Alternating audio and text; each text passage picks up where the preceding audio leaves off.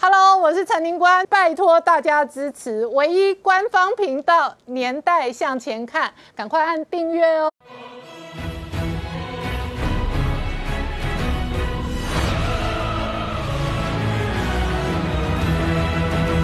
年代向前看，向前看年代。大家好，我是林官，欢迎我们忠实观众跟粉丝朋友扫描 QR Code 订阅《年代向前看》YouTube 官方频道。我们看今天台湾是中秋连假，但是港股开盘，港股直接杀盘杀破了两万四千点整数关卡。今天港股的破底效应展现在香港地产股指标的龙头老大长江实业，今天直接重挫将近一成哦。整个地产股全面血流成河的同时呢，北京事实上呢直接。要求香港地产商要解决房屋短缺的问题，要把钱交出来。好，北京如此的强势哦，引爆了香港的股灾，也引爆了美股盘前期指重挫将近五百点哦。事实上，这一次呢，最新的一个追税令哦，再度杀到所有娱乐圈了。娱乐圈全面查税的同时呢，那台办跟北京方面哦，再度进了我们台湾的莲雾跟世家哦，而同一时间中。秋连假，解放军的飞机仍然来老台。不过呢，事实上，拜登任内第九次呢，美国的军舰哦再度穿越台海，美中关系全面在对立的同时呢，这一次美日印澳四方安全会议还要打造一个安全的半导体供应链。那台湾当然也是半导体当中的重中之重。可是另外一方面，来自香港跟恒大的金融风暴，会对全世界的政治、经济跟军。是带来什么样的变数？我们待会儿好好聊聊。好，今天现场有请到六位特别来宾。第一个好朋友是星光医院洪子仁副院长，观众好，主持人各位好。再来是台北市议员梁杰，大家好。再来是陈专家朱月忠，大家好。再是黄鹏孝大哥，大家好。再来是黄创夏，大家好。再是吴杰，大家好。好。这个我刚刚讲哦，今天事实上仍然是台湾的中秋连假哦。那当然台股今天并没有开盘，但是港股今天哦，这个盘中恒生直接重挫超过一千点。那整个香港地产股哦，一片血流成河。然而另外一个还在发展的变数是台海，特别是美国为首围堵中国的战略跟军事的压力步步进逼。好，创下刚刚看到美日印澳不但打造四方安全的这一个战略布局，同时也要。捍卫安全的半导体供应链，同一时间哦，中秋连假，解放军飞机仍然老台，但是美国军舰哦，这是拜登任内第九次穿越台海。中秋连假，但是台海的局势也一直没有放假之中。在礼拜天的上午的时候，共机又继续的再来侵扰我们的 AID 里西兰空域，而且这一次是一架的运八反潜机，加上两架的歼十六，就过出来侵扰了。而这样一个侵扰里面呢，我们的空军防卫的部分也是没有放假，所以我们这一次面对在这假期里面的来侵扰，我们战机飞上去警戒，然后呢广播驱离之外，我们地面上的防空飞弹也在追踪跟监，避免它利用假期有任何的一个蠢动。而在此同时的时候呢，美国太平洋司令部正式的公告，他用新闻稿讲说，为了确保在国际法之上的自由行动、自由航行权，美国第九次在今年度第九次的神伯克级的神盾舰贝瑞号，直接由北向南再穿过台湾海峡，告诉中国说，我们就是要这样子走，你不要给我啰嗦。所以在这个情况之下。中共到现在为止呢，今年呢九月已经是第三十三次派飞机第来侵扰台湾，一整年之内已经有一百八十天，天天来闹。然后在此时此刻，面对共军，就美军直接就叫第九次敲过来。这一次呢，中国的国防部也出来认为说美国是在挑衅，所以也宣布说，在我们汉关三十七号演习之后，他们立刻也要在台岛西南。进行大规模的实兵操演和巡警演习，所以针锋相对的局面越拉越高。面对这样针锋相对的局面呢，美国前印太司令戴维森接受专访的时候，特别提出，未来这六年是台海最危机的时候，最令人担忧的时候。其实戴维森呢，在今年三月九号的时候，在美国国会，他当时还是印太司令，还没卸任的时候，就首先在美国听证会里面指出，二零二二到二零二七。是台湾最危险，习近平可能会蠢动的一个状况，引起了大家开始对台湾的这个状况，这是不是六年会攻台做很多的讨论？但是 David 实在是提出一个更重要的观察是什么？他说：为什么二零二七年是最危险的一年？因为那是习近平，当然他接着连任到第三任之后到了二零二七，又是权力过渡的时候，又是习近平要不要继到第四任的时候，所以那个时候，习近平会不会为了内部里面的权力倾轧，铤而走险？所以他特别提出这样的一个警告。所以二零二七，习近平会因为内部的权力的问题，中国内部权力共产党的内部斗争，可能台湾是令人非常担忧。而在这些担忧的时候，表面上的针锋相对之后，另外一个状况开了，全世界美国在应对，还有主流国家应对这个状况的时候，布局也改变了。这个改变是什么？就是我们上个礼拜已经讲的 Ocas 这样一个成立，美国、英国加澳洲这样的一个同盟，而且它可能是一个北约、印太北约化准军事同盟的一个核心。那这个东西成立之后，显然这个已经布局到是印度洋、太平洋、大西洋都要共同抗中。而在共同抗中里面，有趣的事情是，其实美国和澳洲在做这个事情，泰晤士报特别写出来，这个过程宛如是谍报小说。其实是澳洲在看到这个情况之下，在今年三月的时候，美国、英国的首席海军大臣、海军参谋长去访澳洲的时候，澳洲的人呢，突然把他拉到小房间来，官臣们讲说。我们在考虑我们的潜水艇要不要改由你们和美国来协助我们来制造。那这样一个消息是英国原来也没想到，为什么？因为澳洲本来有八艘科林斯级的潜水艇，到二零二五年要除役，所以他们早在五年前就跟法国谈好了签约，法国会帮他们做十二艘传统动力的柴油潜舰，而这个传统动力柴油舰那个签约里面是一兆零八百亿台币。这么大的生意，他他们澳洲突然觉得说，我们现在不要跟澳不要跟法国弄了，我要用美国弄了。为什么？因为他们在评估的过程中发现说，去年他们被中国修理得很惨，所以认为说你这种传统动力潜舰不够了，引力性不够，续航力不够，上面的功能不够，所以他们希望是有四千吨级以上的这样一个潜水艇。然后这个东西就是由美国有。所以他们希望英国来出面。那英国回去之后，强生呢就只有一个不到十人的极机密小组进行了这个状况。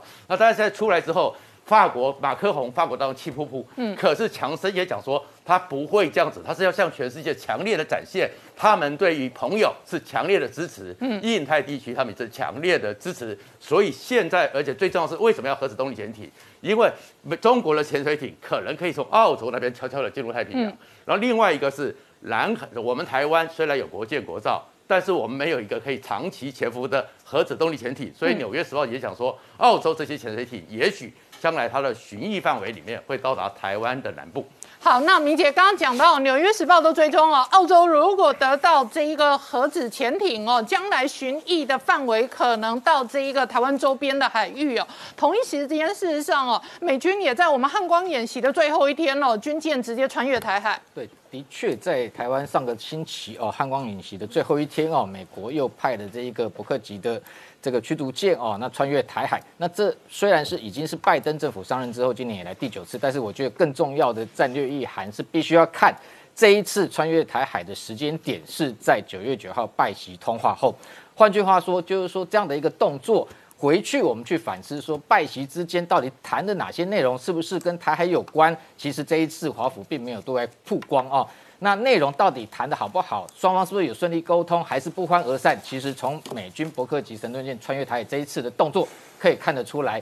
这个拜登政府在台海这一块是完全没有退让，而且甚至会更进一步强化。为什么这样讲啊？其实我们把所有的这些上个星期哦汉光演习这五天哦整个时间轴，把它当作中心来看。其实今年汉光演习哦，内部的环境看起来演习的科目似乎跟过去没有太大变化，但是更重要的是外部的国际形势已经有这个非常大的一个巨变哦，特别是中美之间在台海周边的动作哦，其实非常的多哦。那特别是在拜登跟习近平通话之后，看起来中美双方其实在军事上是有加深力道。那我以这个汉光演习这五天以这个时间轴来看哦，我们把左右来看哦，左边是中国动作，右边是美国动作。其实你会发现哈，这个汉光三十七号从九月十三到九月十七连续五天哦，中间包含共机，共机先前就有来骚扰，但是在这五天里面，共机除了每天派机骚扰之外，中间有两天兵力是比较大的编组哦出海。那为什么会这样？等下我们来解读。第一个是在这一个九月十四号，你看它出动，呃九月十五号出动的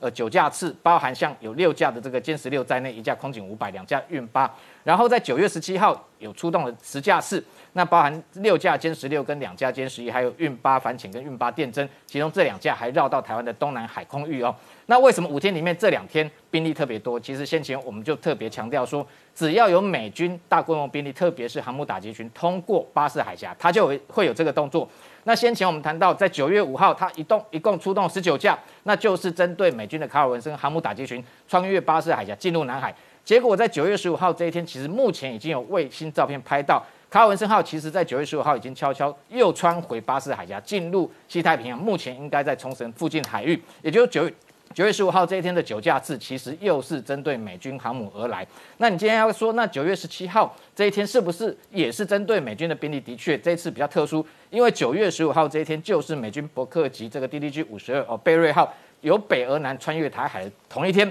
而这一天之前，在十四号、十五号，其实已经发现有中共的情报船跟军舰在台湾东南侧的蓝屿外海附近，已经在那里待命。也就是说，你可以看得出来，中共除了空中在对这个美军示威之外，海上他也用这样的兵力在跟监。那在这个等于说。掌握美军的一个海上兵力的一个运作，那特别是因为这一艘神盾舰，它通过台海之后绕行台湾一周，那等于说美这个解放军用这样的方式哦，持续在跟踪它，那表示说对它也是同样在进行所谓的侦察式的贺阻哦，那等于说美国从空中来非常多的侦察机，其实你看到九月十五、十七号这一天哦，非常特殊，在这个贝瑞号通过台海的同一个时间哦，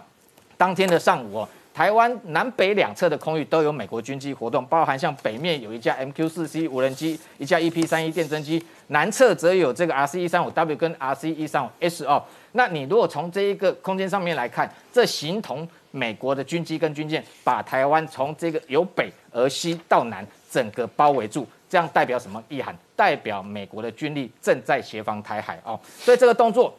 反推过去看解放军的动作，其实这一天为什么出动到十架的军机，也是在美跟美国跟台湾针锋相对。换句话说，在台湾内部在进行汉光演习，特别是像九月十五号这一天，在加东战备跑道那进行战机起降的同时，那一天这个附近的空域，中国的军机跟美国的军机其实都在这里相互的交错、相互的角力哦。那还有包含像当天，其实连日本陆上自卫队。也开始展开二十八年以来规模兵力最大的一次军演，那高达十万以上的一个兵力，等于说在西南的海空域也即将展开演习，到目前已经持续在进行哦。那所以在配合说卡尔文森号已经回到冲绳附近的海域，也就是说美日即将在这一个冲绳附近，那其实离台湾非常近的海空域也会进行演习。所以一直到今天上午，今天上午最新的是 RC 一三五 W 跟 RC 一三五的这个侦察机用。，K C 一三五的加油机又出现在台湾南面的空域哦，所以你可以看得出来，整体上来讲，就是拜登跟习近平通话之后，很多人担心说，哎，台湾有没有可能又被拜登私底下交换妥协，出卖相关的利益？事实证明并没有，而且美军还在台湾周边海空域加码相关的军力，对台的这一个维护的动作又更加的提升。那解放军看得出来，这一次比较特殊的新的发展是说，十七号这一天，这个美军伯克级神盾舰穿越台海之后。他对于连现在伯克级穿越台海，他也开始出动兵力，在对他进行所谓的这个威慑啊。那也就是说，过去本来每个月一次的这个神盾舰穿越台海的这样的一个模式，他可能也想要用军事威胁方式把它打破。这个部分都可以看得出来说。拜登跟习近平真的通话之后，其实双方绝对是不欢而散，而且绝对双方都在继续用军力的方式，企图把对方逼出台海哦。那这个发展，我觉得未来我们的汉光演习必须要跟国际情势联动，一并来观察，不是只有内部的这些演习哦，整个外部的国际变化变化非常大。未来汉光演习是不是连相关的演习科目都必须要配合这些国际情势变化做调整？我认为都有必要检讨哦。好，我们稍后再回来。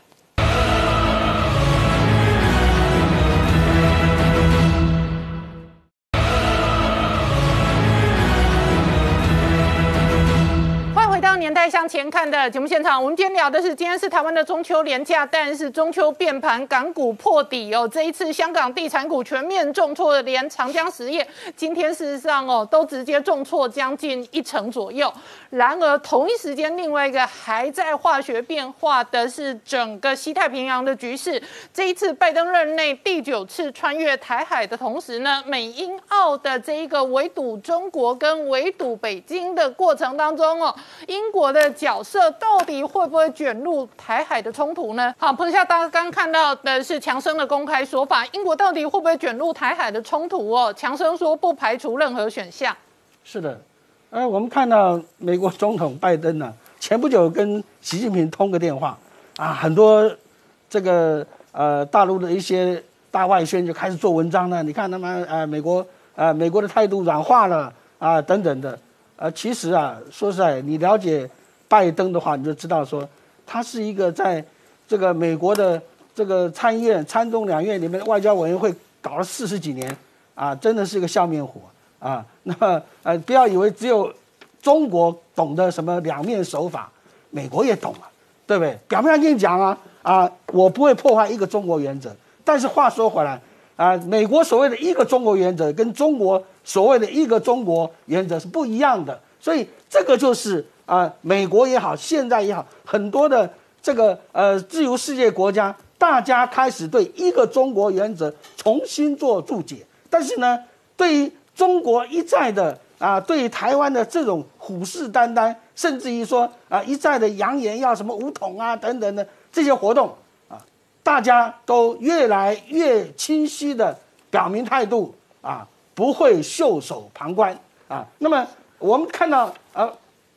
这个每每个月啊，呃，美美国的军舰都会来一次台湾海峡的这个自由航行。那么这一次特别啊，为什么啊？它正好十七号，十七号来，那十七号正好要什么？汉光演习最后一天，时间就这么恰巧，所以呢，老共也读懂了，你这不是恰巧，你是有意安排的啊！所以这一次来。老共的传媒的反应非常强烈啊，他在吹嘘说啊，我们这个呃不但这个海海上的跟监啊，我们这个潜艇，我们的啊空中啊，通通有在那边啊，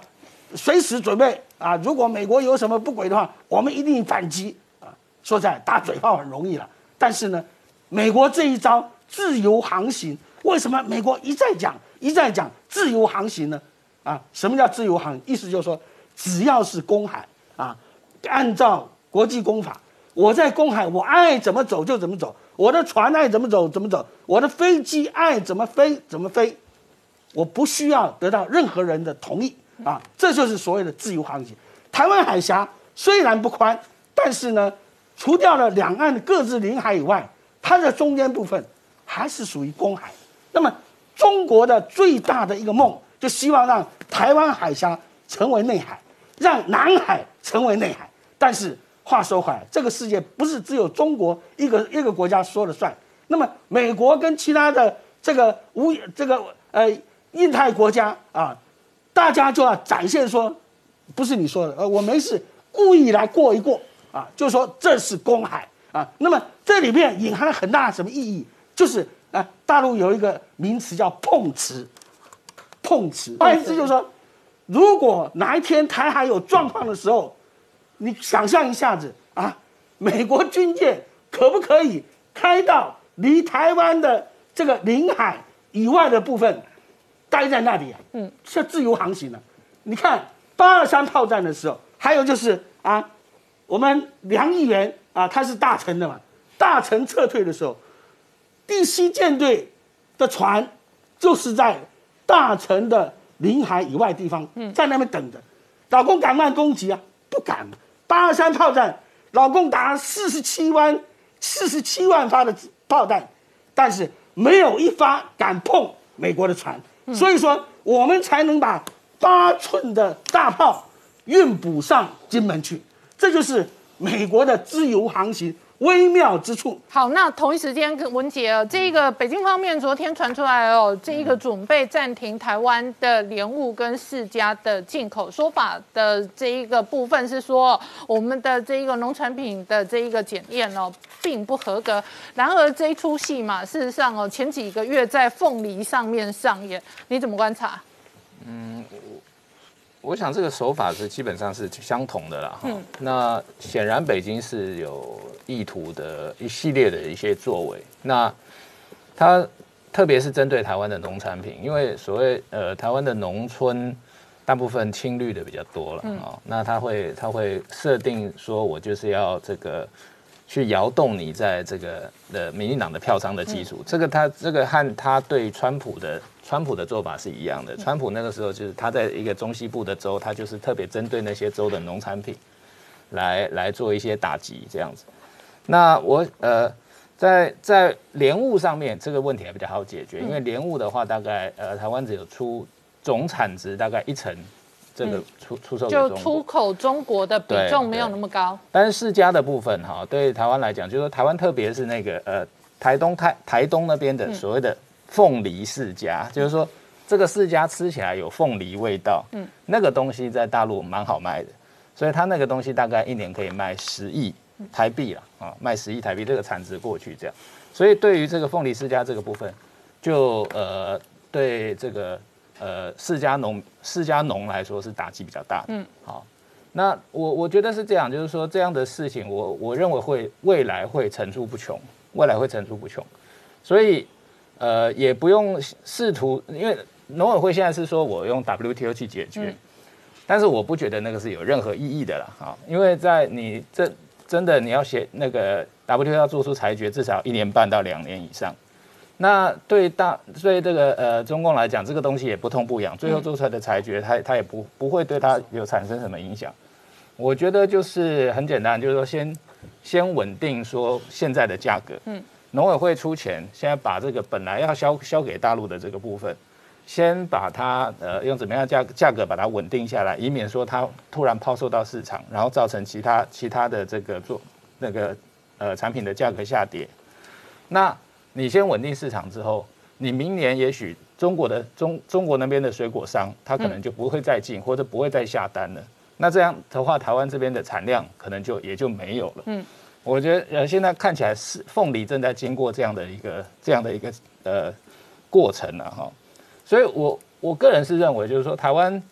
呃，目前我们所碰到的状况，其实跟澳洲是差不多的。嗯，澳洲它的在在跟中国这段期间，红酒啦，哈，嗯，澳洲的龙虾啦，澳洲的牛肉、澳洲的小麦等等，全部都碰到同样的问题，就是说，他试图去利用这些这个呃商品上的商商品上的禁运或禁止，来改变你澳洲政府的政策。嗯。那，呃，澳洲它在这些商品上面刚开始的时候遇到了蛮大的困难，但是它现在经经过一两年这样的调整之后，它的澳洲的龙虾或是红酒或是牛肉这些东西都已经找到呃其他的市场。那呃，包括连煤炭，很多人那个时候在预测说这个，呃，中中国如果对澳洲澳洲的煤炭禁运的话，会造成怎么样天翻地覆的结果？结果现现在也没有。好。所以我觉得政府必须要比较用心的，不是说我和 W 去争一个，说我还是要怎么样想办法把产品销回你中国去，因为这样的做法以后会层出不穷。嗯，所以我想就是还是尽量分散风险、分散市场，然后该该该不需要期待的市场哈，可能我们就就不需要再期待下去了。嗯，那而且现在对于呃，其实进口这些水果到中国去的。大部分都是台商，嗯，大部分譬如说你像世家、世家或者莲雾，大部分的呃就是台商在那边有蛮蛮多的水果进口商，嗯，他向台湾这边下单，嗯，然后去去去中国，那现在他们也发现说这些生意是越来越不好做，嗯，好，那以后可能这样的生意也没有了。那其实台湾现在大部分的莲雾世家等等，都已经跑到海南去了，嗯。海南现在是已经是台湾水果的第二王国。OK 啊，在就很多品种啊，可能都在那边栽种啊，然后它就供给中国的市场，但是它的单价、它的成本远比台湾低。是说说起来是蛮悲哀，但是海南的有所谓的莲雾王，嗯，莲雾王，还有释迦王，嗯，这些都是台商。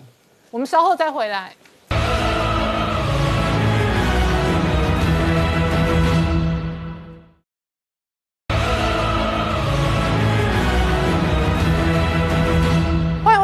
向前看的节目现场，我们今天聊的是哦中秋连假，结果港股崩盘哦，这一次在破底，特别是全面性重挫的，包含指标的香港地产股哦，那少则跌八九趴，多则跌十多趴。这一次哦，港股的股灾效应会对全球带来什么变数哦，也是一个外界关心的重点。然而另外一方面哦，九月二十五号工党的这一个党魁选举哦，现在韩粉真的非 中不投吗？另外，现在国民党终于发现说，哦，如果不抗中哦，会亡党的压力真的是发生的。不过他们不是要抗中国，他们是要抗张亚中。嗯，因为如果不抗张亚中的话，他们可能到了九月二十五号，国民党就要寿终正寝，他们亡党的压力很大。所以你会看到呢，本来呢，朱立伦这次再回来参选的时候，大家都认为说他的胜算比较高，但是没想到横空出世了一个张亚中。佛扶摇而直上，声势一直上去，韩粉全部聚集。国民党的那些公职人员，每个人都很害怕，嗯，是不是张亚中真的当选？国民党就完了，国民党就变成国语党了。哦，所以他们现在就赶快跳出来说：“我支持朱立伦，我支持朱立伦，我需要一个比较正常的。”虽然他们先前的时候对于朱立伦很多个性、很多过去的作为都有抱怨，这个时候通通团结在朱立这边。嗯，但是这个情况之下，会不会因此让朱立伦能够翻转回来呢？可也不见得可以。为什么？因为国民党的党员结构太特殊了。这次能够投票的三十六万多里面呢，六十五岁以上的占了百分之七十。啊，所以然后。占了百分之七十，整个国民党的人口结构跟台湾严重背离耶。是的，所以你会看到说前面的时候，有台不是公布了他们拿党员投票权的名册做出来的一个支持度，张亚东三成几力压所有的候选人。但是呢，前两天的时候，泛蓝的一个全民调，朱立伦三十几领先张亚中很多。所以你就看到国民党的党意跟民意是有这么大的明显落差。然后这一次呢，当张亚中呢，原来的时候人家也没看好他，但是没想到在第一次电视辩论的时候，他的一辈子他相信的三民主义可以统中统一中国，三民主义应该统一中国这套说法，完全出去跟着整个朱立伦啊、九二共识啊、中国啊、美国之间的闪闪躲躲，跟那个江启臣完全不能比。五十七的声量压了他们之后，嗯，又拿了一把关刀。到了民进党党中央，张亚中的偃月刀让韩粉都嗨起来了，所以他们现在整个朱立伦压力很大，国民党的压力很大，议员们就想说，如果是这样子的话，柯文哲会伸手。嗯，民进党呢，本来明年的选举，民进党二零二二是比较有压力的。现在这个情况之下，看到那些县市长，他们都发现说，如果二九月二十五号真的让张亚中当选了，国民党恐怕在台湾就再也无立足之地。好，我请教一下文杰议员，你今天在脸书也写了一篇文章哈。你也评论了这个事，嗯，我我的评论并不是要帮朱立伦的，而是因为张亚中说，呃，民进党最怕他。当然，当然张亚中说这样说是因为朱立伦说，如果这个张亚中当选的话，嗯，那这个国民党会四分五裂，民进党最高兴之类的。但是我觉得对对民进党来说，其实这这本来不是就是他们的家务事哈，但是他们硬要扯民进党，那我只有回，也就是说。呃，其实对民进党来说，张亚中如果当选的话，嗯，那其实就代表这个党其实他就已经不想再经由选举拿回政权了。对，也就是说，呃，我们国呃民进党跟国民党过去二三十年在都是都是都是在用这个选举来比赛。对，啊，大家在在斗不管平常的斗争竞争怎么样好，最最后的解决方法就是选举的结果，投票。对，选举投票。但是如果张亚中掌权的话，就意味着国民党以后未来几年内都不可能在台湾大型性的选举获胜。对，而且他这个党主席，我想他对于选举的结果可能也没兴趣，因为你看他的发言，他的所有的讲法，就是说国民党要的就是在思想上面再怎么样好，在论述上面如何。他从来没有讲过说这个，他这个党主席他要怎么样帮明年二零二二的县市长选举，怎么样能够赢得赢得选战。怎么样能够帮二零二四年的总统选举赢得选战？这个对张亚中来说，这是没有兴趣的。他从头到尾的诉求就是，他当上党主席之后，他要去跟北京谈一个和平协议。和平协议，简单的就是说，怎么怎么样的统一方案呢？简单来讲就这样，这这是他唯一的兴趣。那所以呃，对于呃，如果说真真的张亚中当选国民党的话，那我们民进党跟国民党的竞争，显然以后就是不是在用民民那选举来竞争的。那呃，我觉得这样的国民党，它可能会会变成一个比较体制外的政党，也就是说，我们台湾其实有不少这种政党，嗯，譬如说统促党，嗯，他其实虽然号称政党，嗯，但是他从来不想要选举，对，他也不想要赢，对，好，所以国民党就统促党化，对，那民进党就很好选举，哎，对，对我们来说很好选举，但是我们以后跟国民党竞争已经不是选举竞争，嗯，就会变成是一种在街头厮杀吗？你怎么样去对付一个，嗯。呃，他不想选举，但是挂着政党名号的一个统战组织。OK，好。那我觉得这个就是呃，对对，民进党来说就是要重新思考。譬如说，呃，我们过去在有一个统计数据了哈，二零一五年到二零二零年之间，整个政府起诉了两百二十二个，用国安法起诉了两百二十二个人，结果只有十九个人判罪。判刑半半年以上。嗯。半年以下你可以罚还，嗯，大部分人都是罚还了事，十九个人就是半年以上，所以也简单来讲就是说，当呃国内的政党的竞争已经不是在用选举来竞争的时候，那就变成是一个呃怎么样面对这这一类这类团体的活动，嗯，你甚至说统战活动，或者在某些人就是那个作战活动这样，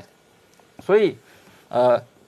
我，但我我到目前还是相信了哈，就是国民党很多人其实是目前他都是都是非常紧张的，嗯，他们也看到我刚才所讲的这样的危机，所以他们还想选举，嗯，大部分的国民党的这个还在政坛上的人都觉得说，只有选举下去，在选举上打败民进党才是正道，嗯，所以他们会用很大的力量。去围堵张亚中，嗯，现在看起来这个围堵的状况已经成型了，嗯，啊，那而且在这个围堵之中，显然很多人已经选边站了，嗯，就是说江启臣已经被放弃了，对，是很明显的，对。啊，那朱立伦可能会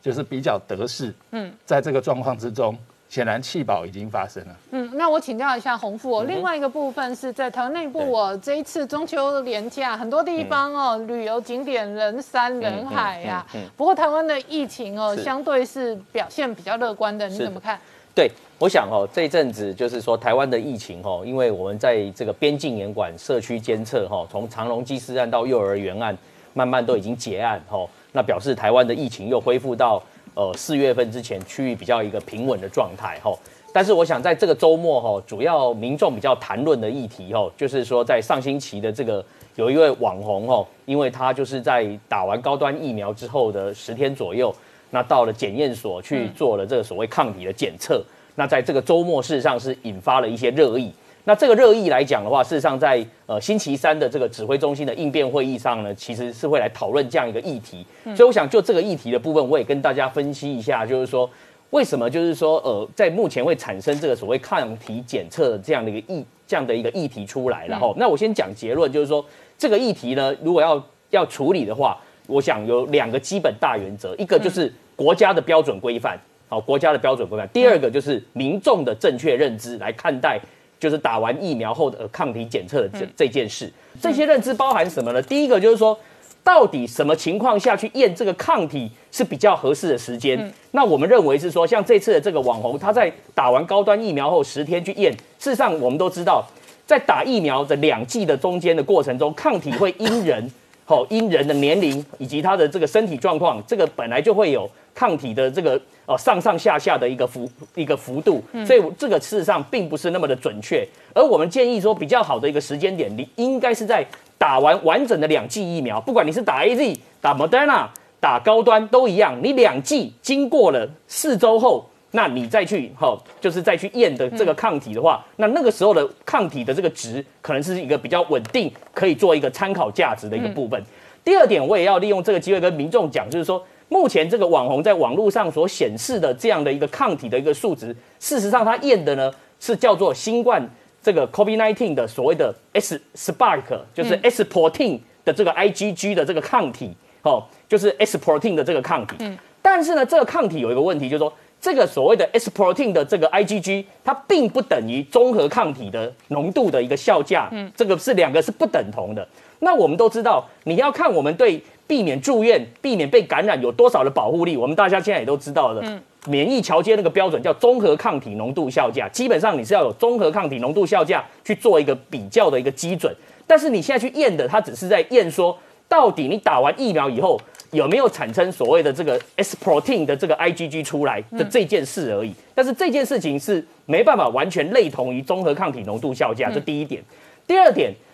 我们的这个测抗体也不能去测什么，不能测说你的 T 细胞反应在你打完疫苗后，你对对 T 细胞反应的状况是如何，就是你的免疫系统的这个状况如何，是也是测不出来。换言之，你去测了这个 IgG，呃，有多少的抗体，只是能够告诉你说，哎，你测你打完疫苗之后。你有没有产生所谓的 S protein 的这个抗体蛋白出来？嗯，好，所以这件事情我想也要让民众要有一些正确的认知。那包含就是说，事实上这测测这个抗体，在全世界有不同的厂商都有发展出这个测抗体的这个试剂，所以也会在不同的试剂之间、不同的厂商之间，它的这个标准也不一样。嗯，所以我想这件事情就是说，如果问我的话，我认认为说，我们国家还是可能要去有一个规范跟指引说。哎，如果我们要测抗体的话，那是在什么样的规范下、什么的报告格式下及什么的机构去测？那民众去验也是可以，但是我觉得你要有一个正确的观念去了解，说这个并不代表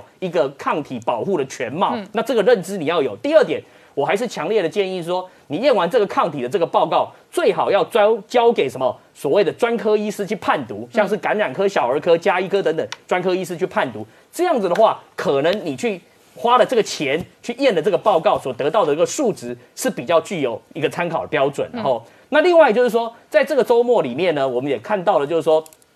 在这个英国呢，事实上他们的这个《每日电讯报》里面呢，就强调了一件事情。哈，其实这个我们之前也强调过很多遍，就是说群体免疫事实上是不存在的哦。而且呢，事实上他这个呢，他们里面的这个专家就提到是说，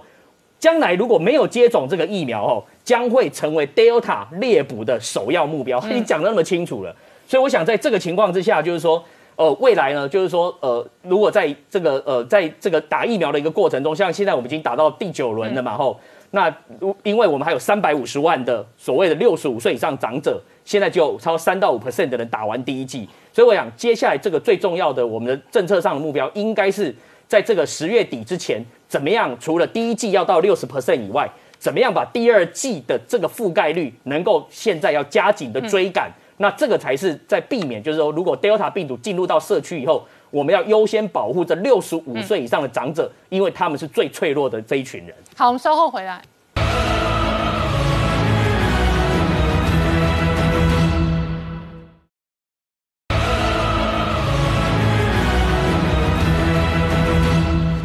年代向前看的节目现场，我们今天聊的是台股今天并没有开盘，但是港股开盘哦，这一个一路杀哦，那盘中最低的跌点哦，这个突破千点。香港的几个指标个股这一次跌到龙头股、地产股的这一个新鸿基地产或者新世界地产或者长江实业，跌幅都将近有一成。好，这一次哦，月中港股的重挫引发了全球金融市场的压力哦，也造成了美股的期货盘电子盘的这一个回档跟压力哦。那主要的地产股这一回合之所以跌得这么深，是上个礼拜五路透社说。北京把地产商叫去，要他们好好解决房价。是好，我们看到今天呢，整个东北亚地区都在放中秋节假期，从日本、韩国到中国到台湾，大家都在放假，唯独香港在开盘呢，就一开盘就暴跌。好，那盘中最高跌一千一百点，那原因就是刚刚宁官所提到的，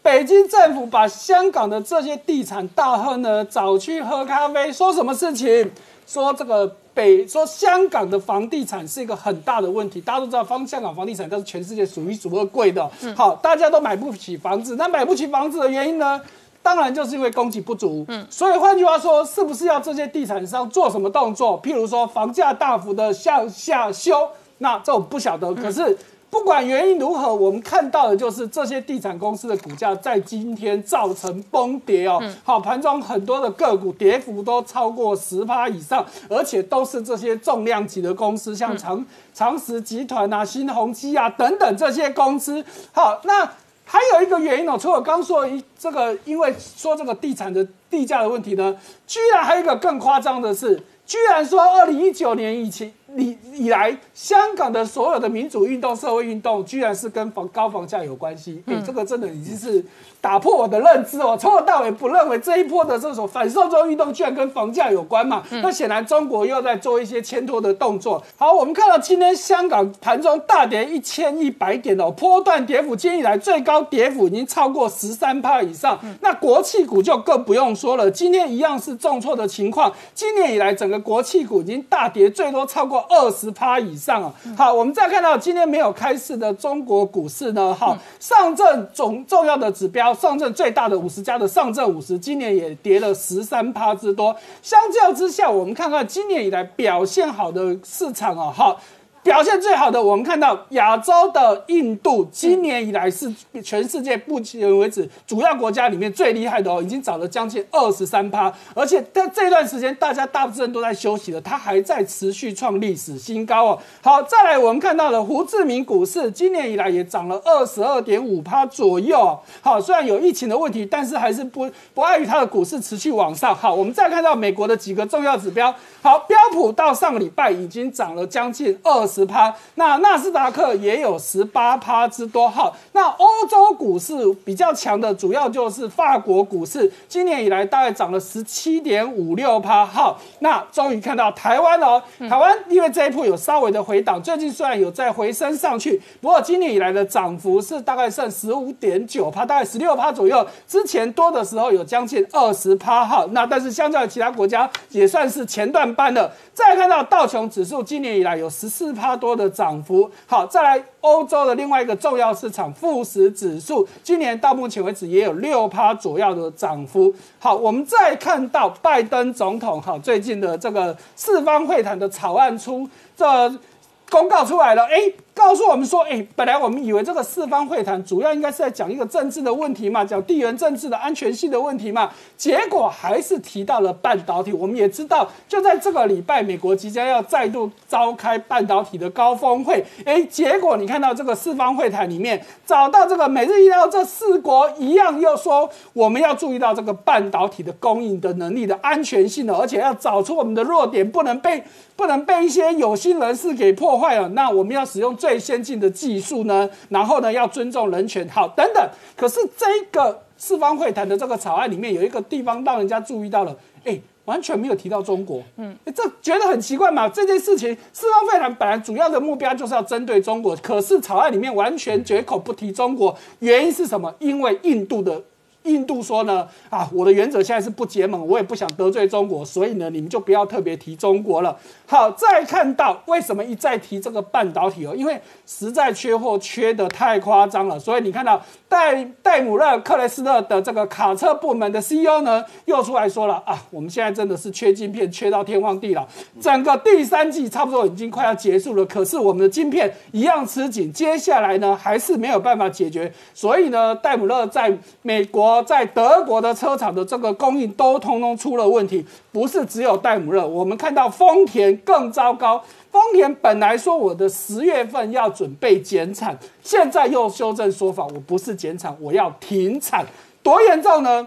丰田在日本有十四个车厂，一共二十八条生产线，其中二十七条都要停工。嗯。哇，你看这是多严重的事情。好，那他自己提也就算了。问题是丰田在日本光供应链有四点一万家，他一停工，供应链怎么办？嗯，那大家进一步问，那你要停多久？他只说他临时性停工，可是他也不敢说什么时候要。继续生产，他只说希望年底之前这个问题要能够解决，那能不能解决就没人知道了。好，再看到大摩哈，之前大家都说啊，你这个乱爆料啊，说什么台积电、联电被砍单，结果大摩又出来斩钉截铁的说，我确定这件事情，因为他说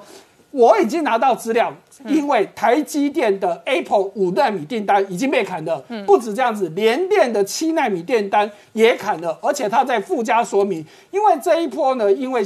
马来西亚因为疫情关系，整个它的产能利用率只有四十七趴，导导致很多厂商都 overbooking 嘛。那事实上呢，他提到了，不管是手机，不管是电视，不管是半导体的晶片，其实早就已经需求转弱，已经开始库存了。所以呢，这个大摩还是斩钉截铁的说，你们等着看，台积电第四季的这个产这个成长率一定会往下掉。那到底事实怎么样，我们就等着看了。好，那再看到呢，台积电到美国到日本去呢，大家很多说啊，会对台湾的这个。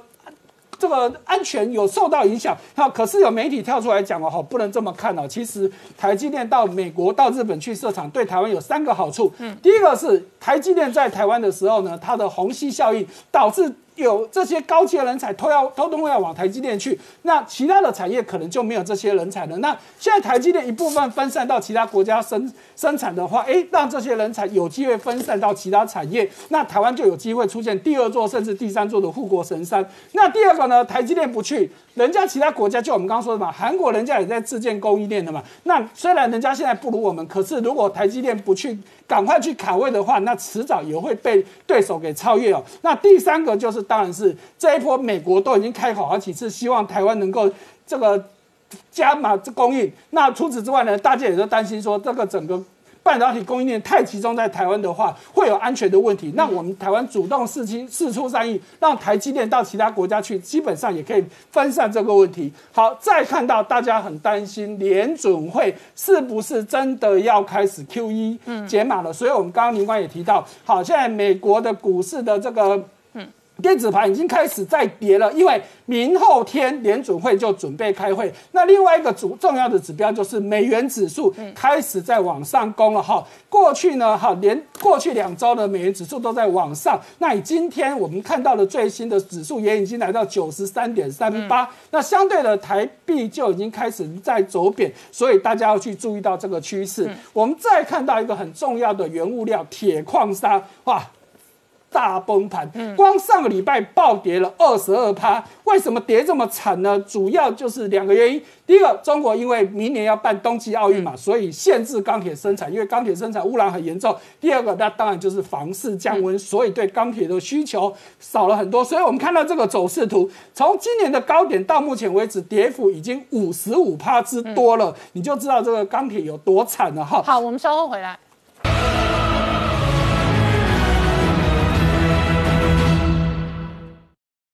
Hello，我是陈宁官，拜托大家支持唯一官方频道《年代向前看》，赶快按订阅哦。Hello，我是陈宁官，拜托大家支持唯一官方频道《年代向前看》，赶快按订阅哦。欢迎回到《年代向前看》的节目现场，大家好，我是林官，欢迎我们忠实观众跟粉丝朋友扫描 QR Code 订阅《年代向前看》YouTube 官方频道。我们看今天是台湾的中秋连假，但是香港股票有开市哦，港股今天全面重挫破底哦，那俨然再来一轮的这一个股灾哦，特别是地产股全面重挫，新鸿基、新世界、常识通通跌幅来到一成以上，血流成河的地产股哦，背后的原因是路透社独家。追踪哦，北京官员把香港的几个地产商叫去呢，要求他们好好解决房屋短缺的问题。外界解读，要求这一些过去几十年来哦赚的满满的地产商把钱交出来，而要交钱的不仅仅是地产商哦。这一次哦，网友在追哦，李嘉诚公告上个礼拜五说又卖了上海的一个地产哦，直接套现二十一亿人民币哦，立刻引发网友跟谁。一个中国粉红哦，相关的追踪哦，那这一次李嘉诚能不能顺利套现成功，也是外界关心的重点。而且要交钱的也不仅仅是香港的地产大亨，包包含了明星艺人，现在全面追税补税，包含过去在台湾哦非常熟悉的明星张庭跟林瑞阳哦，到底有没有被追税、被查税、被补税哦，也是外界观察的重点。同时，SEC 主席直接下令哦。如果在美国挂牌的这些中概股不给美国查账的话，两百七十十十家哦，直接强制下市。好，美中的金融战哦，已经杀到至此哦。另外一方面，围堵的是印太的军事战略的布局。这一次哦，拜登重兵集结在印太哦，会带来什么样的政治、军事、经济的变化？我们待会要好好聊聊。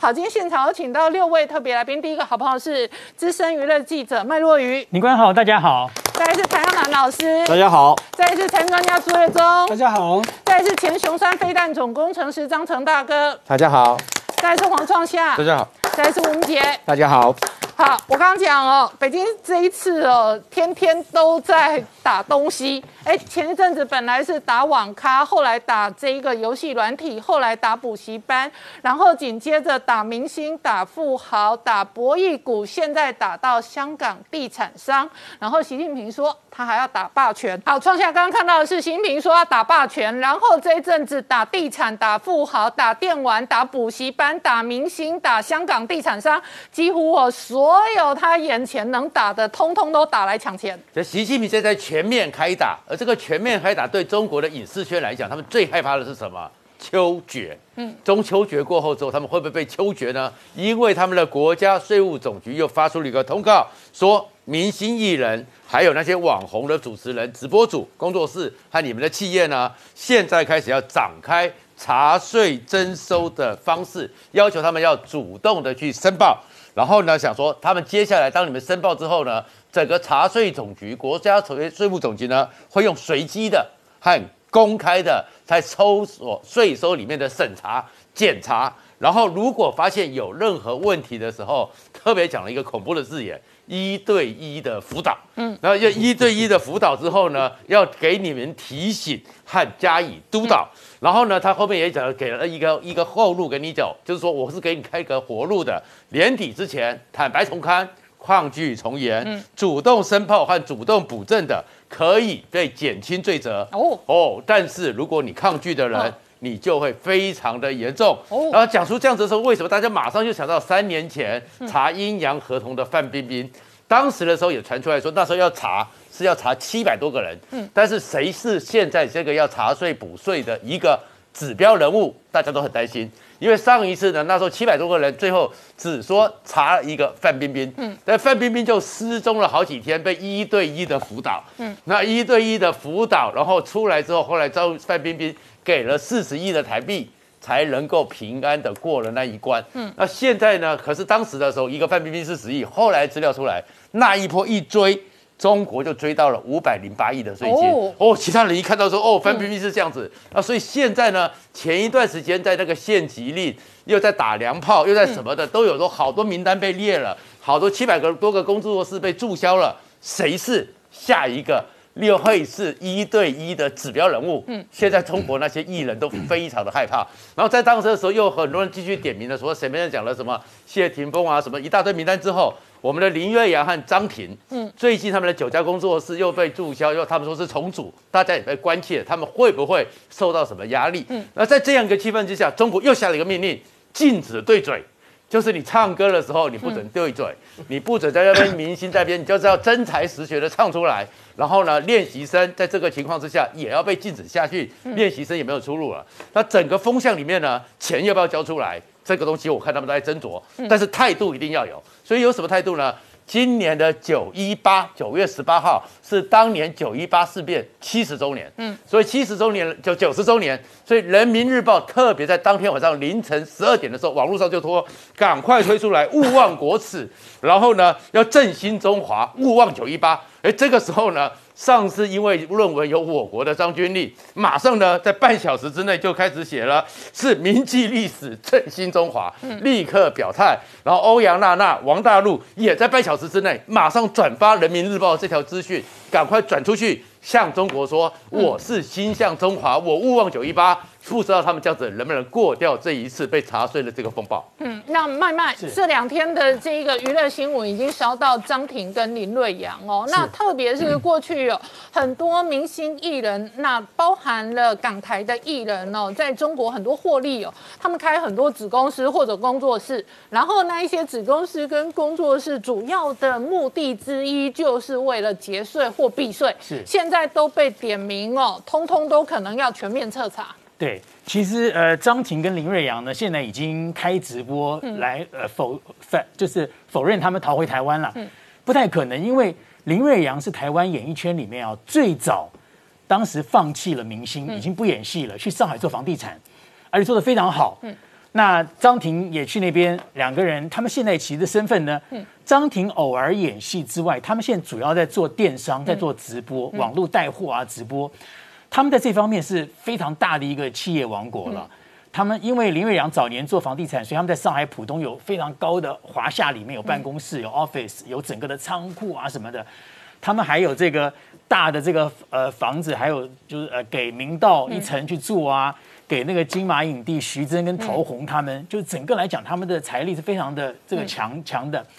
那你现在看这个最近是为什么说张庭这个？因为张庭他注销了九家公司，对。所以现在这个查税令那出来，外界就传闻他那注销了九个工作室，是不是因为为了逃税或者减税？然后呢，现在通通都要被查，所以赶快注销。对，因为这就我们就看到了，之前林心如注销公司，那时候我们上台讲说啊，不知道是为什么，就各是股东之间的一些财务整合。其实你看林心如当时已经收到风了，嗯，就是查税令要下来了，就赶快注销。可是现在哦，注销没有没有办法，已经没有办法完全幸免了。之前你的公司注销你的什么烂账啊、假账，就就一笔勾销就不查了。嗯，但这一次这个查税令，他就讲了，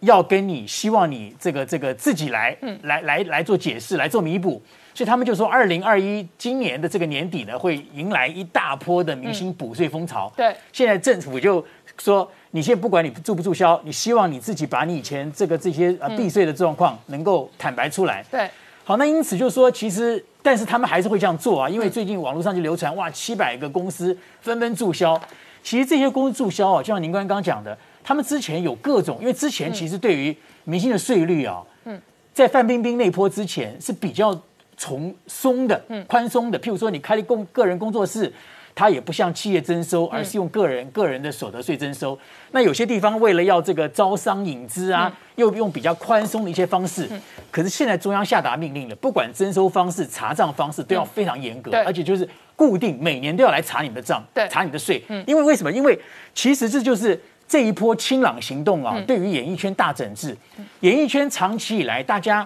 以前的演艺圈，大陆演艺圈在周迅、章子怡那个那个四小花旦之前呢。大家还循规蹈矩，就是说明星都很以为哦，就是哦，我是北京电影学院毕业的科班的，我是上海中央戏剧学院毕业科班的。可是现在的这些流量、流量、流量、流浪明、流流量明星，包括吴亦凡这些从韩呃从加拿大到韩国 EXO，他们没有正统科班，但是他们就是用流量出来。年轻人已经像赵丽颖，他们都不是这些什么什么学院什么这些出来了，可有大批的流量。好了，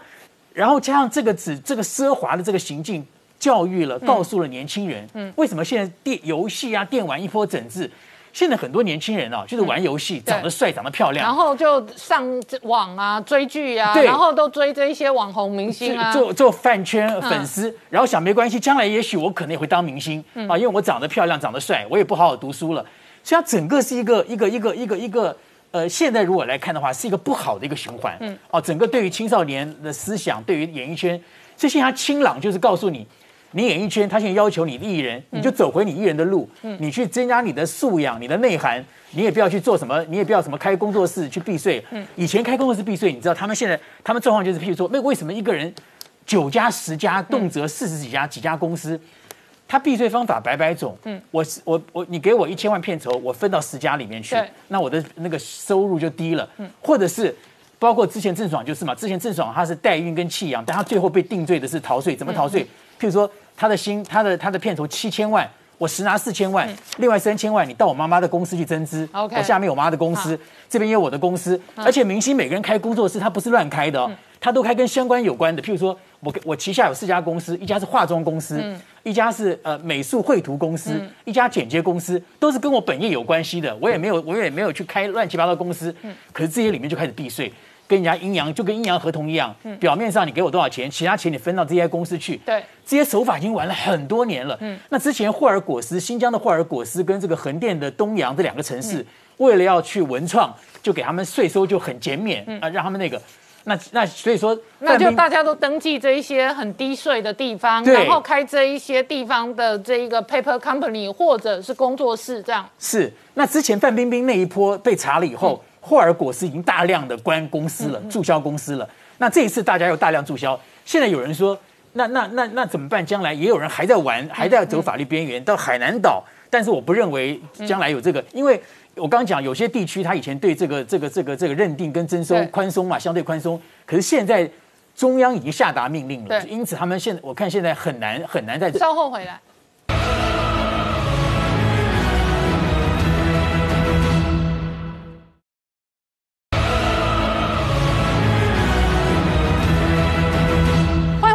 年代向前看的节目现场，我们今天聊的是北京的整数活动，现在全面开花哦，包含了打电玩、打网络、打游戏软体、打补教业、打明星、打博弈产业，现在打到香港地产商，而且习近平坚持制度的自信。好，岳中刚看到的是习近平新的谈话，但是这一次路透社独家追踪，北京把相关的香港地产商叫去哦，要求处理住房问题之后呢，港股今天全面崩跌，长江实业都跌掉快十个百分点。是没有错。上周五呢，这北北京政府找了香港的地产商的负责人去北京喝咖啡，可是到底找了谁呢？媒体并没有明说。不过呢，大家猜大概也不脱就是这几家龙头啊，就包含了长实集团、新鸿基、恒基跟新世界这几个龙头哈。所以呢，到到北京去做什么事情呢？当然，第一个最主要是香港的房价问题，向来都是一个大问题哦，因为房价真的是太贵了。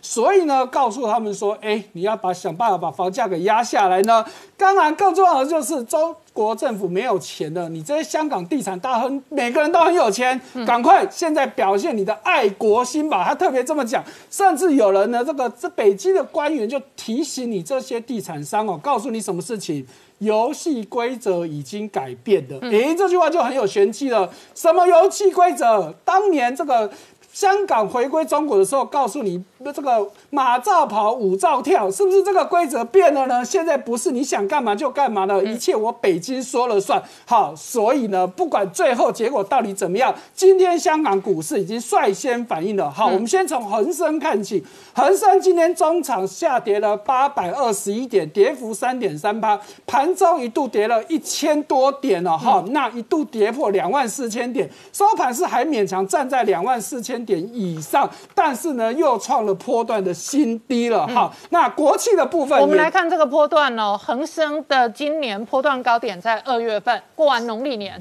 然后那个时候还有三万一，今天杀到两万三，波段已经跌二十三趴了，是这完全就是空头排列了。没错哈，我们都知道超过二十趴的跌幅就是一个牛市啊，就是一个熊市的产生哦。好，那当然国企股当然也绝对好不到哪里去，今天跌幅更大，今天跌幅有三点三八趴，今年以来波段最高跌幅更超过三成之多了哈。那几个指标的公司，那恒大不用讲了，现在是摇摇欲坠，只差最正式宣布。破产哈，那今天又再跌了十趴，股价只剩两块多，已经快要归零了。今年的跌幅已经大概有九成左右了。好，那刚刚讲到香港的主要的几家地产公司，长实今天勉强跌幅不超过十趴，九点四三趴，是这几家里面跌的算少的。可是这个波段也跌了二十五趴之多。好，那今哎，我天补充一下，长江实业在港股的地位哦，有点类似台塑龙头老大在台股的地位、哦。没错它长期以来是香港数一数二的全指股大牛股对哦。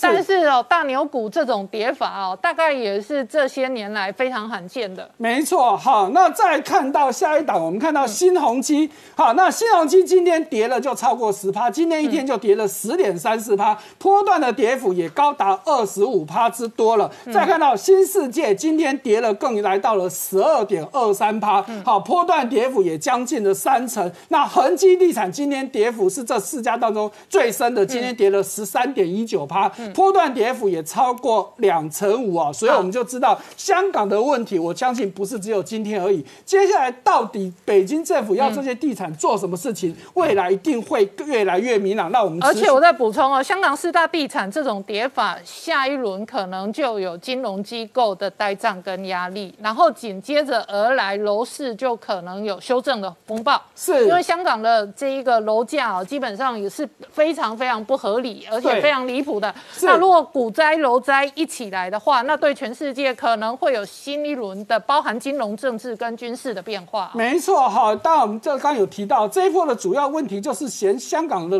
楼市太贵了嘛，显然就是要你这些地产商降价，那甚至会不会有一部分的地产就被收归国有，这都是不无可能的事情。所以你看到李嘉诚又再度卖他在中国的产业，这次是卖上海静安区的产业哦，卖了二十一亿人民币，只是现在大家比较怀疑。你卖了钱弄得出去吗？嗯，现在时机不一样了嘛，哈。那先不管弄不弄得出去，光二零一三年以来，媒体统计，它一共已经卖了一千一百七十八亿港币的地产，而且媒体有特别强调，这是他们有算到的，没算到不晓得还有多少。所以一千一百多亿和台币，大概有四千两百多亿台币喽。好，所以我们再看到。再来还有一个就是中概股在美国到底该怎么办？好，这联准会的主席詹斯勒又在讲话了，他已经快要受不了了。他说：“好，根据去年国会的这一个这外国公司责问责法，已经告诉你，如果你三年之内不提供你的财报给我 SEC 检查的话，你就得勒令下市。好，所以从今年算起哦。”本来是说三年，哎，六月份又通过了一个新的法，叫加速外国公司问责法，把三年再说这两年，所以最快的话，如果这些中国的公司还是不把财报交出来，明年中概股就通通要在美国下市，啊，这个问题真的就是核弹级了。好，再看到中国的问题哦，想到恒大，哎，你看到环球时报的总编辑胡锡进出来讲话说，哎呀，恒大不是大到不能倒吧？该倒的就让市场机。是让他倒嘛，而且他的倒跟政府的这个紧缩没有关系啊，是他自己太扩张太快，问题太大了嘛，跟政府没关系。结果他一讲这么讲的结果的好。这个路透社先出来打脸了，他说啊，这个环球时报是小报，而且胡锡进不代表政府，胡锡进说的不见得算。那网友也跳出来说了，哈，你看啊，现在就开始讲市场经济了哦，你之前为什么不讲市场经济？现在你又回过来说市场经济的问题，那恒大真的大到不能倒吗？我们就等着看了哈。那比较重要的是，这个银行团已经开始对恒大的。倒闭做准备了哈，所以跟恒大往来的银行高达一百二十八家，非银行但是也有放款给他的也有一百二十一家。其中呢，这个关谷的部分我们就不说了，比较属于民民营的，像民生银行，基本上都已经在提列呆账，甚至自己主动说，哎呀，一些短期贷款我就让你展延呐。所以实际上会有损失多少呢？哎，根据八月底最新恒大自己的财报，它的。负债已经高达一点九七兆人民币了，哈，比之前又在更多了。其中有息的负债有五千七百多亿，那还有六千多亿是属于应收账款的部分。除此之外，还有欠建商的钱啊，欠供应商的钱啊，甚至盖收了钱，房子还没有交付交货的这些，这零零总总加起来，所以得到刚刚将近两兆的数字。嗯。好，所以这些金融机构呢，也真的已经被恒大拖垮了。我们看到这个民生银行，哇，今年以来已经跌了二十三趴多，再加上今天又跌了将近六趴。好，不只是银行有问题，连保险公司也很担心啊，因为保险公司也是一堆的贷款，就是。带给这些建商嘛，那或者是一般的民间也都有。如果整个房市崩盘，那这些保险公司也会很惨。所以中国最大的平安人寿，你看到今年以来的股价也跌了四成多，今天也又再跌了五点七八趴。那跟它有关的平安银行也是一样，今天又跌了将近三趴，今年以来跌幅也将近三成了。所以种种的问题都要告诉你，中国的问题很大。所以我们看到人行出手了，做什么事情呢？开始紧急往市场里面倒资金，好。就在上礼拜五，紧急到了九百亿人民币和台币将近四千亿哦，这个动作是近两个月以来最大的，所以外资机构呢纷纷在对这件事情做评论哦。很显然的是，中国政府已经知道恒大一旦倒，对市场绝对冲击很大，所以要防患未然，先赶快放水进去市场里面，以预防这件事情。那另外一方面，我们看到全世界的投资机构赶快抛售恒大的资。的这些相关的债券呢，好，其中这个欧洲最大的哈叫东方汇理的，它原本在三月份的时候持有光恒大的公司债就高达三亿美金，哎，在三月份的时候它是全部里面持有最多的，结果现在剩多少？剩两千五百万。也就是说，他光这半年左右，他把恒大债券九成以上都丢出去了。好，那恒大的债券到底有多少呢？估计大概有两百亿美金之多。好，那到六月份的时候呢，新的统计告诉我们说。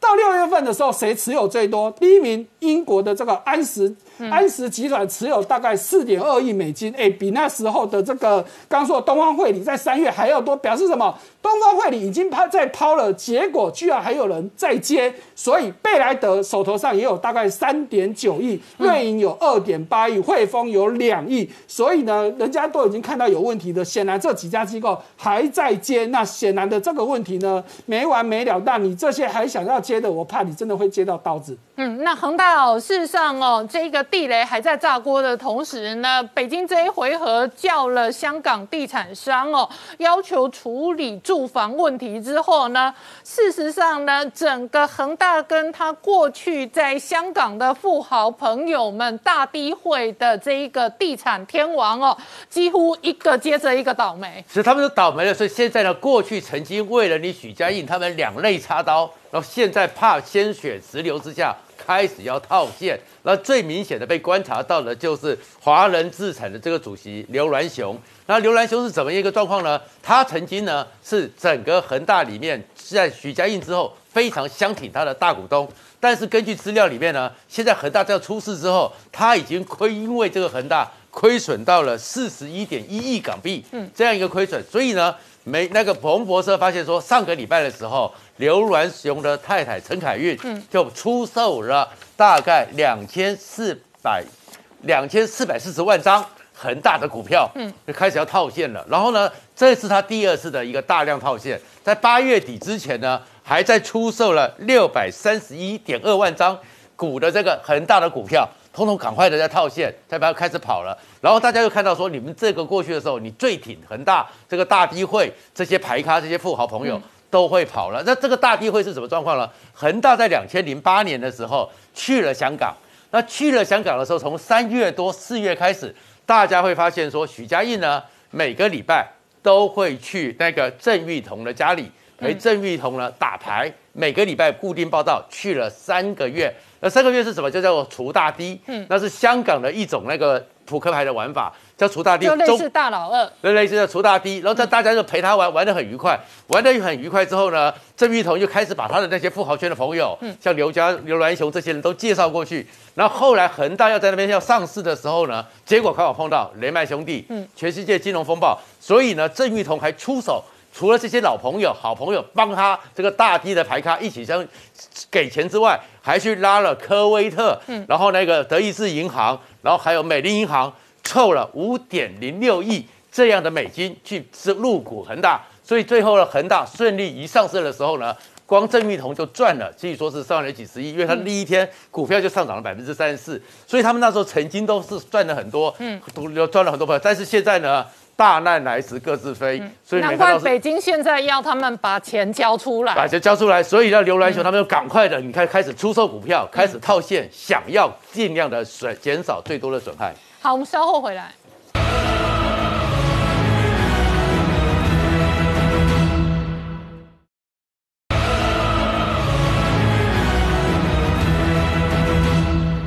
年代向前看的节目现场，我们今天聊的是港股今天崩跌破底哦。那主要的原因是北京方面把香港几个地产商叫去，要求他们处理住房问题，把钱交出来。同一时间哦，金融市场在波动的同时，西太平洋的军事对立交火也在拉高。康文森号跟雷根号现在都重兵哦，回来西太平洋。对，美军即将在西太平洋哦，就恢复两支航舰打击群的一个部署规模。那首先我们谈。这一个卡尔文森号航母打击群哦，那它在这个九月五号的时候哦，穿越巴士海峡进入南海。那事实上，卡尔文森号这次的任务哦，其实就是一个重要的目标，就是要告诉中国，美国完全不甩它公布的一个这个海上安全交通法啊，也就是不承认中国在南海的一个片面的主权的一个宣。这个宣布，那特别是卡尔文森号，其实这一次进去时间非常短，九月五号进去南海之后，其实约莫十天哦，在南海绕了一大圈之后就出南海，那目前已经回到这个冲绳附近海域哦。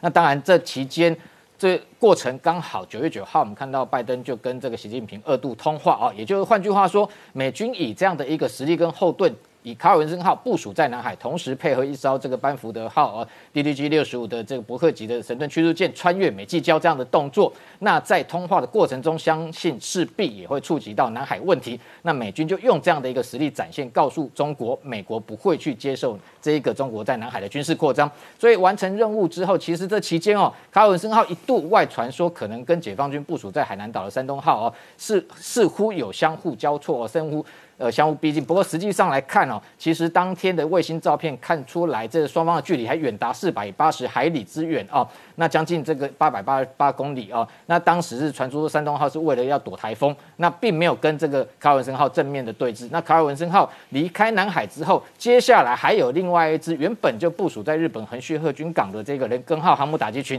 也即将要回防这个第一岛链哦。那雷根号在六月十五号的时候，其实进入南海哦。那时候其实它的一个主要任务就是前往这个阿富汗这个进行了这个协助美军呃撤军的一个相关的一个部署啊。那本来八月底应该完成这个美军撤出阿富汗之后，应该就要这个往回走。不过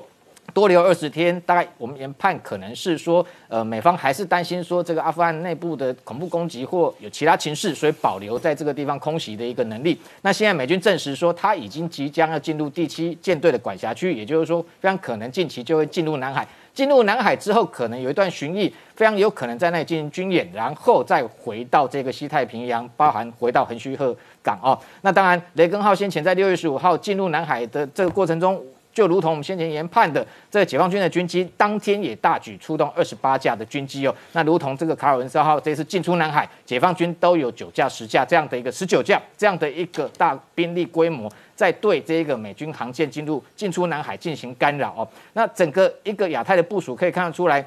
这一次中东的部分，雷根号撤出之后，其实美军还有另外一艘这一个硫磺岛号的 ARG 两栖突击舰队，也会由这个艾塞克斯号哦的这个两栖突击舰队来接替。也就是说，我们看到从去年开始哦，美军开始用这样的一个两栖突击舰来取代哦正规航母打击群的兵兵力啊。那如果这个地区的局势不是那么紧紧张的情况之下，他会把整个航舰那重兵压在西太平洋。那等于说，艾塞克斯号其实上面已经也更新过强化甲板了，也可以进驻 F 三十五 B 哦。暂时应该在可以中东扮演一定维持稳定的角色。那双航舰回到西太平洋，接下来我们可以看到整个西太平洋的军演陆陆续续的展开哦，应该中美之间的军事的动作也会越来越多。那除此之外啊，其实美军的重兵压到第一岛链呢，不是只有航舰打击群哦。近日连续接续这一个指派新型的这个伯克级的神盾驱逐舰呢，进驻到这个横须贺港。除了先前我们讲说配备这一个镭射武器的这个 DDG 一零五杜威号，它的上面的 ODIN 的这种镭射炫光系统，不只是可以拦截这个无人机，也可以跟监相关的海上目标。那在舰桥上面的一个本来原本方阵快炮的这个炮位，把它换成镭射武器，也就是说。新型的一个呃作战舰艇已经进一步哦往西太平洋部署。那同时这几天还一艘另外一艘也是非常新的 DDG 一一四强生号哦，它是属于这一个伯克级里面的 F two A 型啊。那新的构型除了上面配备九十六 G 的 VLS 这种垂直发射器，可以携带战斧巡弋飞弹之外，最主要是它近期先前在夏夏威夷附近的海域测试了上面配备最新的标准六型哦，而且是 Dual Two，就是说这个双功能型的一个。可以防空又可以反舰的一个新型的弹种，那因为它的战斗部其实携带的火药不是传统反舰飞弹那么的多，它是属于防空型，那只有一百四十磅，但是它是透过这种爆炸的一个方式去进行拦截，那可以用来防空，也可以进行反舰。那最重要是这一次测试，它是在针对这个 SRBM 这样的一个呃弹道飞弹的进行拦截哦。那等于说标准六型飞弹，除了先前我们看到，它也透过这个另。一种最新的游击兵型的这个无人舰携带之外，那先前在今年的呃无人的战斗演习里面也进行测试，前方由无人机来侦测锁定目标，由后方。的伯克级神盾舰来发射进行攻击哦，所以标准六型现在已经开始部署在西西太平洋，配合先前有几艘伯克级，其实已经具备发这个发射标准三型哦中段反导能力的整个舰队可以看得出来哦，不管是反舰防空哦反导各方面的能力已经开始越来越完整哦。那当然还有更重要的就是美军的一个核武威慑能力的一个展示哦。那这几天九月十七号。俄亥二级中间一艘哦，这一个 SSBN 七四二啊，那怀俄明号发射了这个两枚的三叉戟二型 D 五，而且最重要是 L 一型哦。什么叫 L 一型？就是说它是经过这个延寿更新的一个新的一个这个弹体哦。那当然前一阵子他还成功测试哦 W 八十八这个 LT 三七零新的一个核弹头哦，已经具备完整的一个功能。也就是说，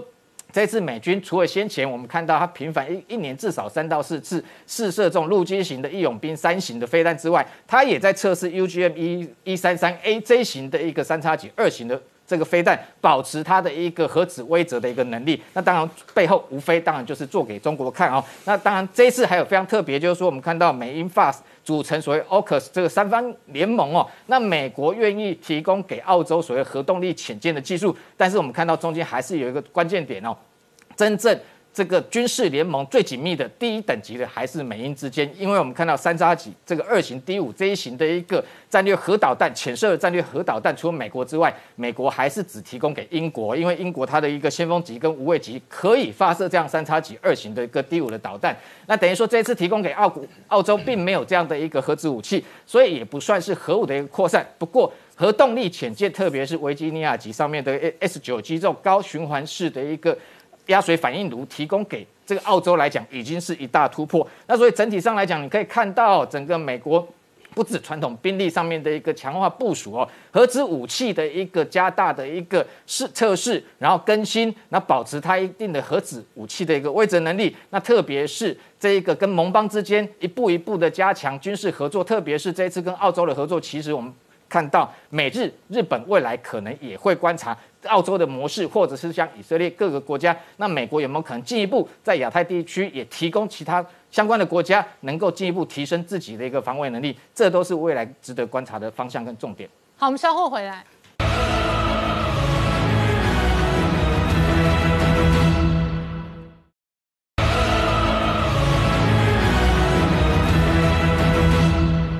年代向前看的节目现场，我们今天聊的是中秋变盘哦，港股的破底会不会对全球金融市场带来新一轮的这一个风暴跟修正哦，是外界观察的重点。然后这样的压力，主要的正央核心仍然来自中南海，特别这一次包含美军哦重兵增加在西太平洋布局的同时哦，也让台湾哦纳入整个导弹的防御盾当中。这个是去年上半年 CSS 美国智库所。做做了一张图哦，里面虽然少了一些东西，但还是可以做一些说明，跟观众朋友说明一下。这个这条棕色的线呢，是从中国大陆发射弹道飞弹一千一百公里可以涵盖的范围。大家可以看到，这样整个美国已经涵盖在里面了。那一万一千公里这种这种弹道飞弹是哪一些呢？基本上就是东风四十一，好，东风那个还东风五。东风五看起来比较巨大很多，是因为它是液体燃料的哈。那东风四十一是固态燃料的。那大家看这黄色这条线呢，哈。呃，在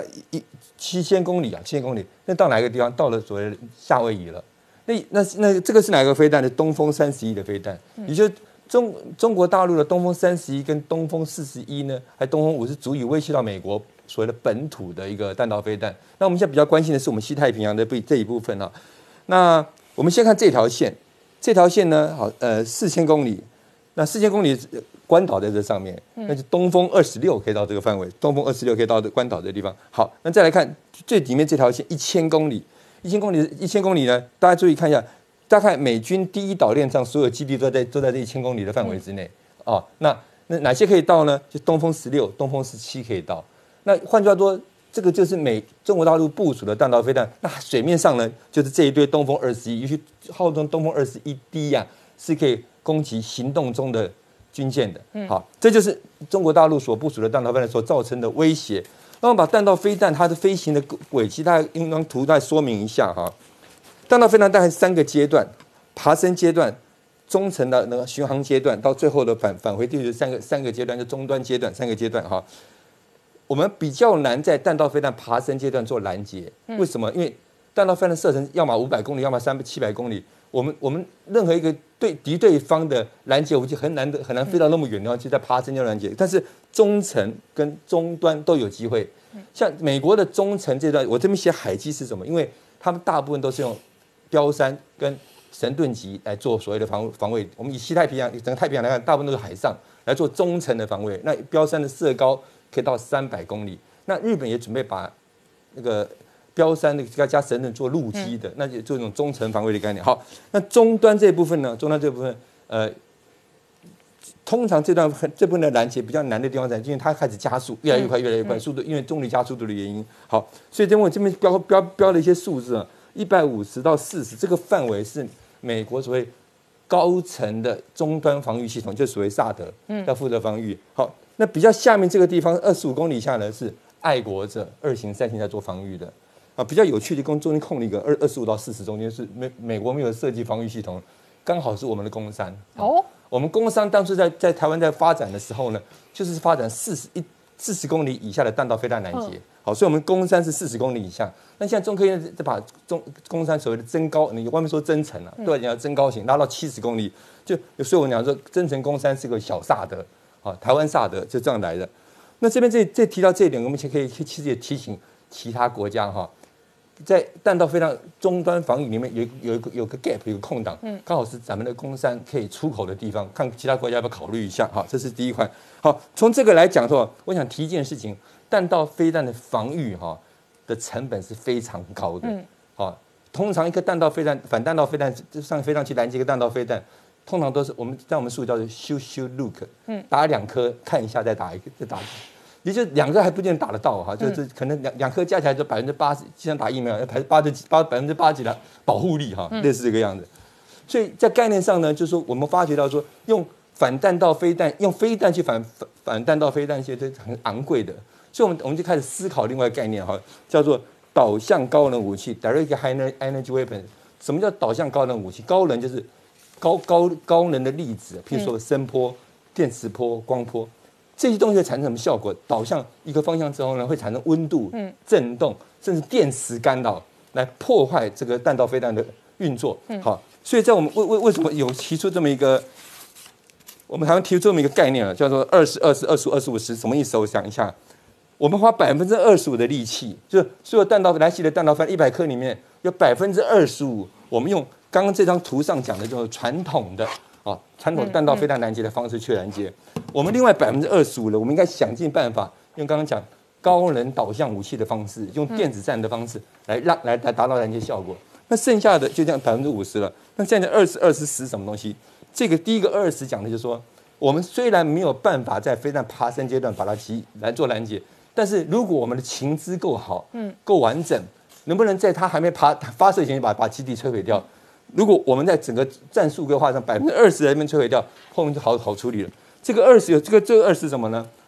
幽灵目标啊。嗯。我们平常就要做我们本防卫方的战战场经营，故意找造一些幽灵目标给他们。嗯。啊，当我们侦测到他们飞弹来袭的时候，如果这飞弹打的目标是幽灵目标，我们就不要理他，让他去打好了。反正这本来就就是我们骗他的。嗯。decoy 哈，就最后百分之十要加强在哪？加强在阵地防护。我我我是举一个不应该发生的事情，比如说核子电厂。嗯。好，核子电厂照说不应该空气核子电厂。那如果像核子电厂的话，核能电厂的话，那应该加强它阵地防护。啊，这样子百分之百的来做防护，才是真正的防御的概念。那这么多的东西，其实都有一个很重要的背景，什么背景？要侦测得到弹道飞弹。嗯。好，那我们台湾的铺路爪雷达哈，在乐山的铺路爪雷达，虽然这张图没有办法完整显示哈，大概涵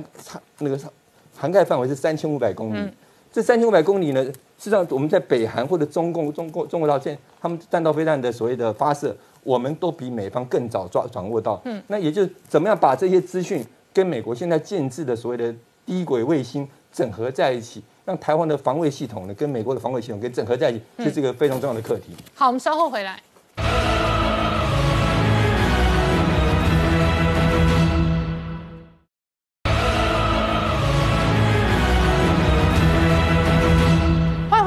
向前看的节目现场，我们今天聊的是港股今天破底重挫，主要的正央来源来自于北京中南海一连串的新的政策跟游戏规则。那确实哦，中南海如今哦变成全球最大的政治、军事跟经济的变数。那谭老师，上个礼拜五，北京方面突然准备想要加入 CPTPP，那当然澳洲现在也是打枪了。澳洲现在最新的说法是说。先把你那些强制性的关税都给我砍掉，我们再来谈 CPTPP。是这个非常有意思哈。那个中国想不想要加入 CPTPP 这件事情，其实已经谈论了很久了哈。其实，在去年十一月中国签署这个 RCEP 的时候，习近平曾经公开表示说，我们会考虑啊是否要加入 CPTPP。那今年三月，日本首相菅义伟当时就公开表示说，以现在中国的政经形势，他没有条件加入，这是公开讲过的话。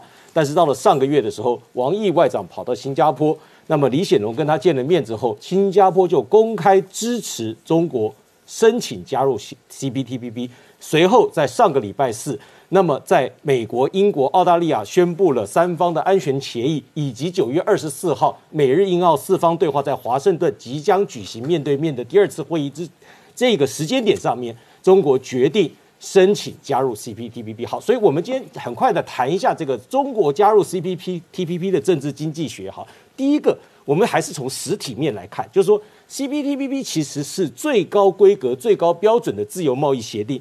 很多的部分，譬如说劳工的问题、环保的问题、争端解决的问题，那么国企补贴的问题，那么国国产化就是国产化的这个规定的问题，跨境数据运输等等，其实这些都有非常高的标准。在中国现在国进民退开始共同富裕的往左转的当下，其实还摆明了中国并没有想要再调整这些国内的法规去符合 T P C P T P P 的高标准，那么。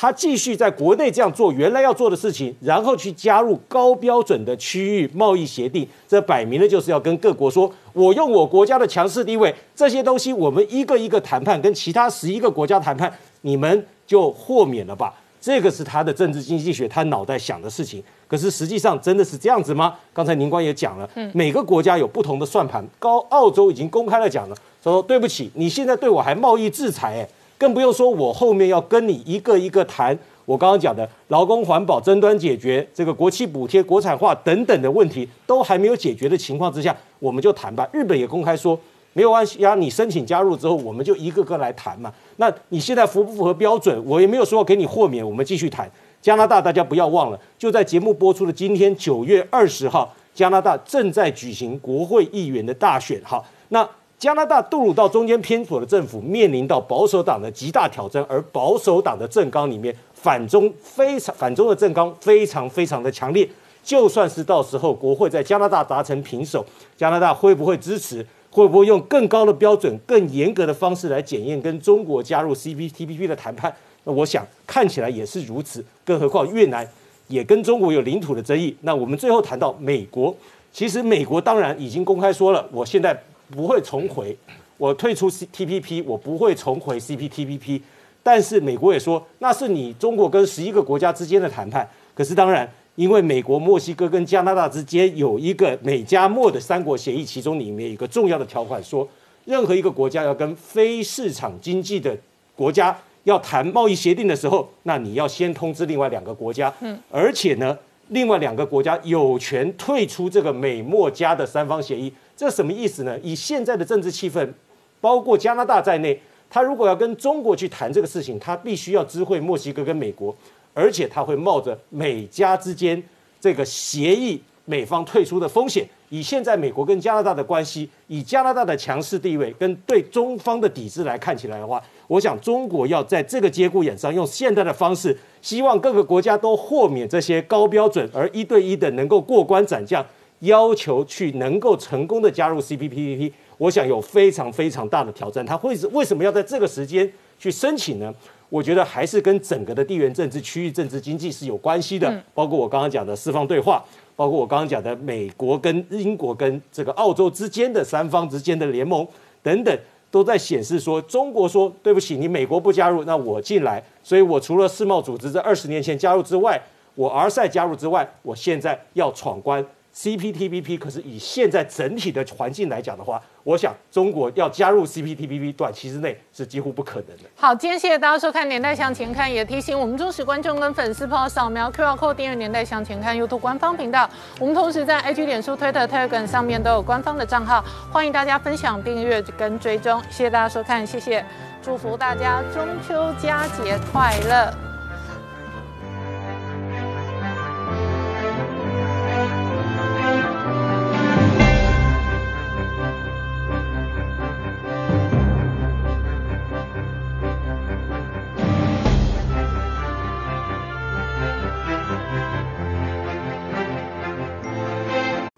我是陈宁官，拜托大家支持唯一官方频道《年代向前看》，赶快按订阅哦。